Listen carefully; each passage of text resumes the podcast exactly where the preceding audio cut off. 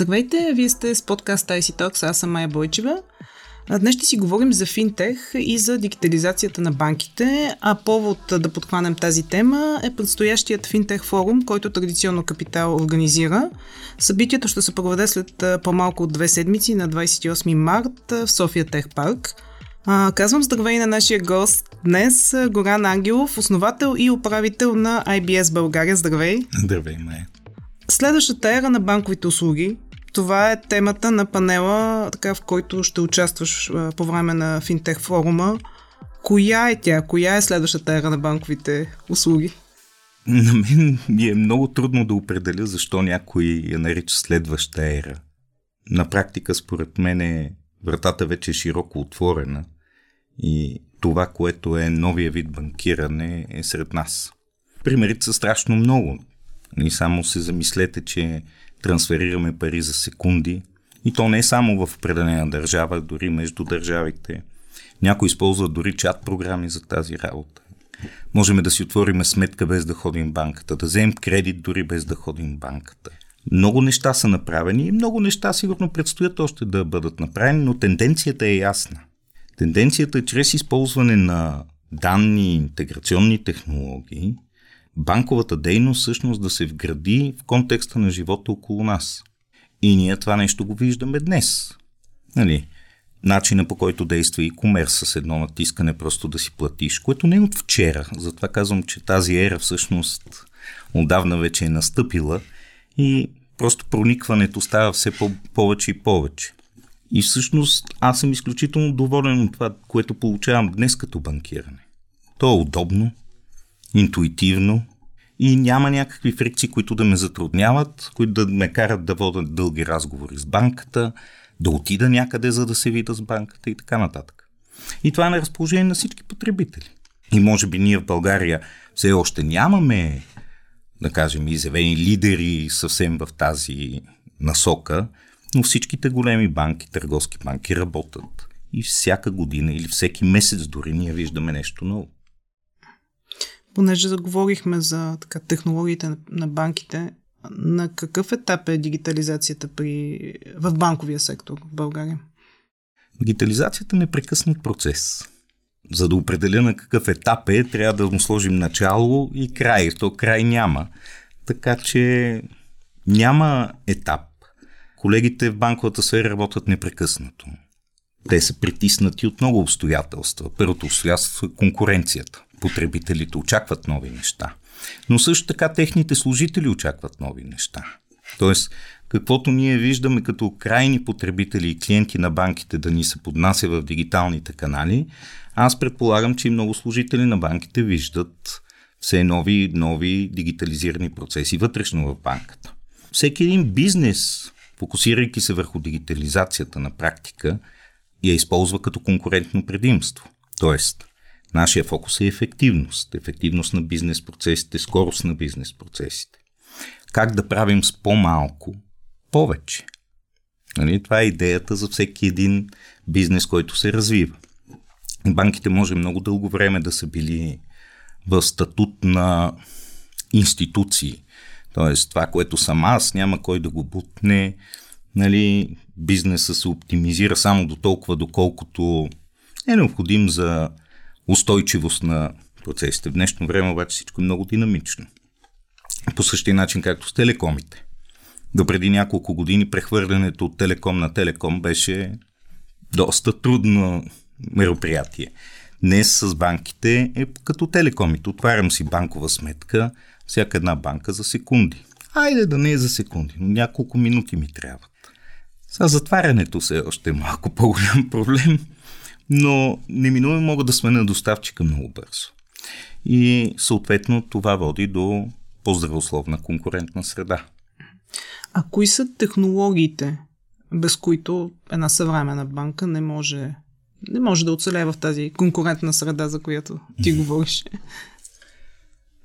Технологиите зависят много от размера на организацията. Няма задължителни технологии.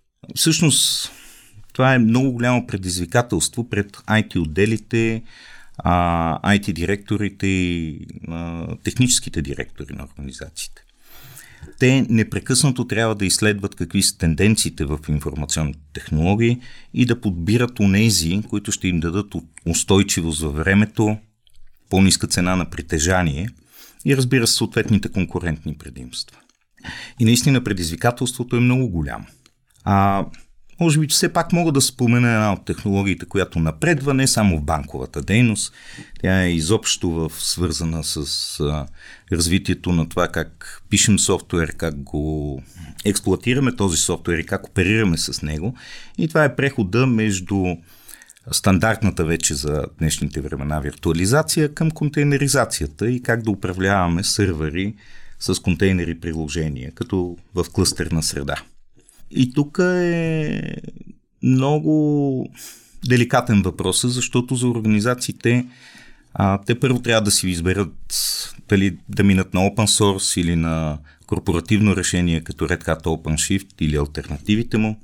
От друга страна няма достатъчно подготвени хора, а промяната между виртуализация и контейнеризация е много по-съществена от тази, както беше на времето от стандартни нали, стандартен хардвер и операционна система като виртуализация, защото виртуализацията до голяма степен просто копира начина по който е организирана средата при стандартния хардвер, като контейнерите са друга концепция. Терминологията е друга, начина по който това си взаимодейства е различен и хората имат много да учат. И все пак, нали, ако излезнем от тези чисто платформи и се върнем на първата точка, къде, къде е новата ера нали, банките и тя е в интеграцията ни в контекста на това, което правим. Банките трябва да инвестират просто много в начина по който използват данните. И това не е доколкото да ги агрегираме, а да извадиме, просто да сме способни да изваждаме полезното от данните и да го изваждаме почти в реално време в контекста на това, което прави нашия клиент, примерно и съответно да можем това да го интегрираме в най-различни процеси. Било наши вътрешни процеси, било приложения, които правим за нашите клиенти и най-вече приложения на трети компании, които развиват нещо и ние искаме да втечеме в контекста на това, което развиват банковата услуга. Къде се намира изкуственият интелект, за който много говорим в последните 3-4 месеца? В цялата тази конфигурация на банковите технологии? Принципно аз не обичам думата изкуствен интелект, защото тя е натоварена с изключително много маркетинг, който до голяма степен е и изобщо не показва реалността. Но нека да кажем, че машинното обучение, нали, дори статистическите модели, те всичките са част от областта на изкуствения интелект. И те всъщност в финансовите институции присъстват много отдавна. Десетилетия. Нали, се използват такива методи а, в различните сфери, в различна дълбочина. В днешно време, примерно в а, областта на киберсигурността, почти всеки един софтуер използва елементи на изкуствения интелект. В дейностите като оценка на риска, например в банките, се използват статистически и машин learning модели. От години виждаме го в България, че все повече и повече се обръща внимание на това и се автоматизират тези процеси. Защото не е само, както казах преди малко, ценното ти да можеш да извлечеш а, полезен продукт от данните. Важното е и да го сложиш пред хората тогава, когато е необходимо. Защото това, което вадим полезно от данните, всъщност има едно качество като плодовете и зеленчуците. То загнива. Аз може да имам много хубави модели, а и днес аз съм извадил много полезни сведения или идеи от моите данни, само че аз ги доставям примерно след седмица, две или три до моите клиенти и те вече не са толкова свежи той ще намира все по-голямо и по-голямо приложение като начин да си направим интелигентен софтуер. Бил той софтуер ни, който управлява вътрешните ни процеси, било това, което предлагаме на клиентите като потребителско инживяване. И нали, това мога, можем да кажем. Далеч съм от мисълта, че той ще замени хора. Нали? Това няма да се случи. А, сега с а, последните чат GPT от OpenAI виждаме как изкуственият интелект може да се представя много по-адекватно като човек. Но в крайна сметка това обогатява една технология, която съществува като чат-ботовете, комбинирайки я с нещо толкова мощно, колкото знанието на мрежата. И за мен това е много по-голям конкурент на Google, отколкото на хората, които работят. Много екипи, с които работиме при колегите, даже има така и възклицания, ма как? Чат GPT е просто нашия пореден колега. Какъвто е Google, между другото, за всеки един от нас. От... Без да го осъзнаваме, да. реално е така. А, банковият сектор и финтех компаниите намериха ли точка на баланс? За мен никога не е съществувал изобщо тази игра да има баланс. В дадени области се конкурират, в други области си партнират. Както виждаме, банките също много инвестират в а, развитието на финансовите технологии. Много от тях си мечтаят да станат финтех компании. От друга страна, те са силно регулиран бизнес и виждаме как пък банките, които са необанките, нали, родили се върху финтеха, почват да страдат, когато се разширят достатъчно, защото докато са малки, регулациите толкова не им тежат. Но накрая, когато пораснат и моделът на бизнеса почва да се събира. Няма чак толкова много иновация. В крайна сметка банковото дело е нещо, което съществува хилядолетия. И то няма какво толкова съществено да му се промени. В основата на, на, на финансите са все едни и същи неща.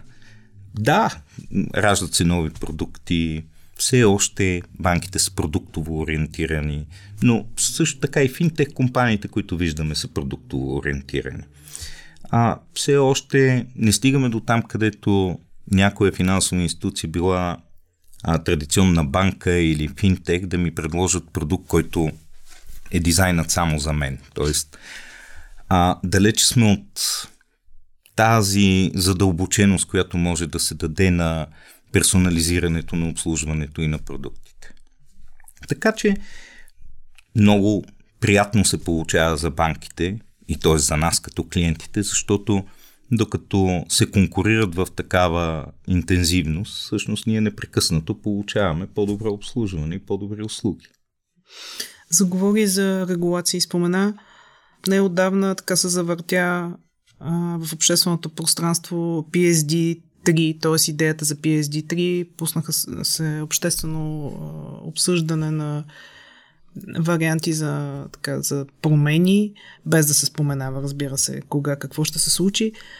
Защо е необходима тази нова регулация и въобще този апдейт на, на PSD2 и какво ново ще има? Сега, в момента Европейската банкова асоциация всъщност анализира резултатите от въвеждането на PSD2 и по-специално на частта отворено банкиране. А, голямата промяна с PSD2 беше налагането на отвореното банкиране като стандарт задължителен за абсолютно всички банки. Дали успя, дали всъщност се реализираха целите на това да се демократизират а, банковите услуги и достъпа до данните, които всъщност банките агрегират, в някаква степен, според мен е успешно, и, но всъщност има доста проблеми, които се насложиха на пътя. Сега, въвеждането на отвореното банкиране не е само по отношение на демокрация, а и въвеждане на правила там, където нямаше правила и всъщност финтех компаниите бяха започвали нали, да се възползват, да предоставят услуги, които Европейския съюз пожела да бъдат регламентирани.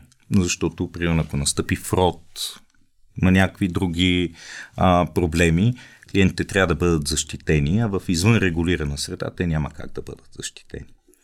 Това, което се е подадено за обсъждане в момента, от една страна адресира всъщност, че а, макар да имаше, и аз не съм виждал към регулация чак толкова подробно описани технически изисквания, каквито са към PSD2, а, въпреки тези изисквания, всъщност имаше много свобода как да се подходи към тези отворени апита, които трябваше да се публикуват.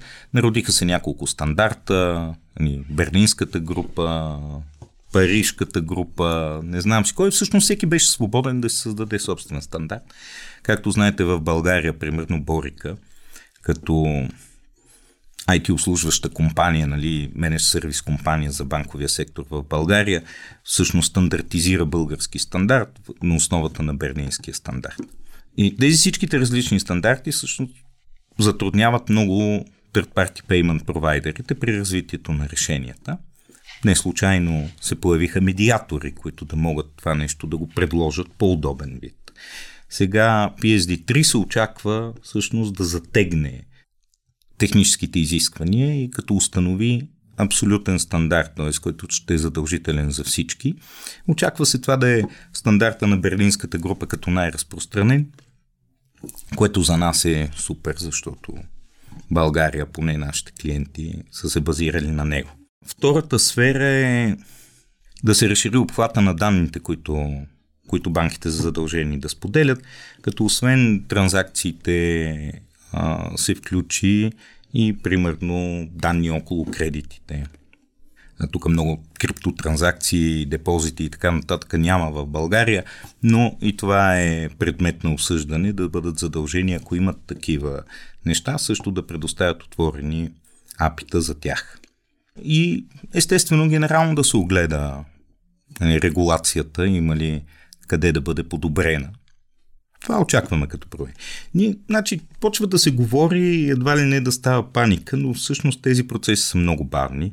Аз не бих очаквал преди 2026-2027 да има каквото и да било задължително вече за имплементиране. Има още време, време до тогава.